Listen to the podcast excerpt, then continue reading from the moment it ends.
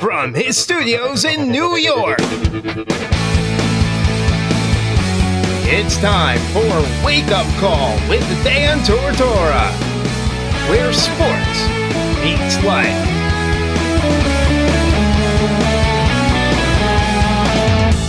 Here's your host, Dan Tortora.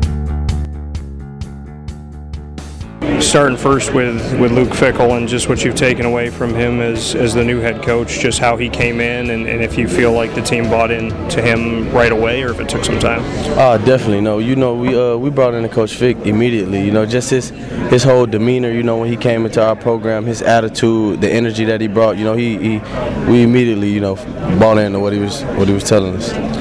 What is it about his message that made you buy in right away? Uh, you know, you can just tell the guy he, he wants to win. You know, and he's a he's a competitor, and that's what we needed. You know, coming off the season that we had last year, we needed someone to come in and step up, and you know, just give us those points. And he did a great job at that. Was it coaching last year? Was it you know team giving up? I mean, what was it last year that that made such a struggling year for Cincinnati? Uh, you know, we don't. You know, I, I don't want to point the finger, you know, into any, you know, direction. You know, we're just focusing on this year and getting better and, you know, having a better season than we did last year.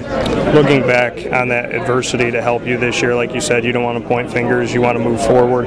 What can you learn from a season like last year? Uh, definitely, I mean, how to how to bounce back, you know, like you, because we, we experienced what it's like to, you know, to be down and, and to not have a winning season. And now for us, me as a leader, you know, I don't I don't want to go back there, so I try to do everything in my power to make sure, you know, that we don't go back towards that direction. Offensively, with you being a running back, obviously the quarterback situation, there's been a lot of injuries that have happened, and you know you can't can't do anything about that. I mean, those things happen. How do you navigate through that as a running back? Uh, you know, I just try to do what's what's asked of me, you know when I when they call my number, you know, I try to be there for the for the team you know make those plays and just you know lead. You know, at any given moment, anyone can get hurt. You know, the next person will have to step up. But it's just just try to do what I'm what's asked of me the commissioner speaking a lot on Power Six. There's Power Six pins, there's lanyards, it's everywhere. What do you think about the conversation? I mean, I know you're on the field doing your job and you just got to win games, but do you feel any of that that this this conference maybe isn't given the respect it deserves? Uh, most definitely. You know, we I somewhat feel that we don't get the respect that we deserve because it's a lot of teams, you know, in this conference that, that beat big name teams. You know, like Ole Miss, you know, Miami, uh, uh, what, what Houston. You know, a lot of a lot of teams have very good seasons. You know, beat quality teams, and I feel like we should get a little bit more. You know, be recognized more for that. When you look at adversity and something we had talked about a moment ago, what can you say about in your life? Maybe some things that you've seen off the field or faced off the field that when you're on the field and maybe you get a two-yard loss or you only get three yards when you need ten. Some of those flashes that go back into your head that say, "I went through this, so I can get to where I need to get to." What are some of those things? Exactly. Uh, maybe, maybe just. I mean, you can you can convert that, you know, with anything. You know, you don't always. It'll never be. It'll never go like.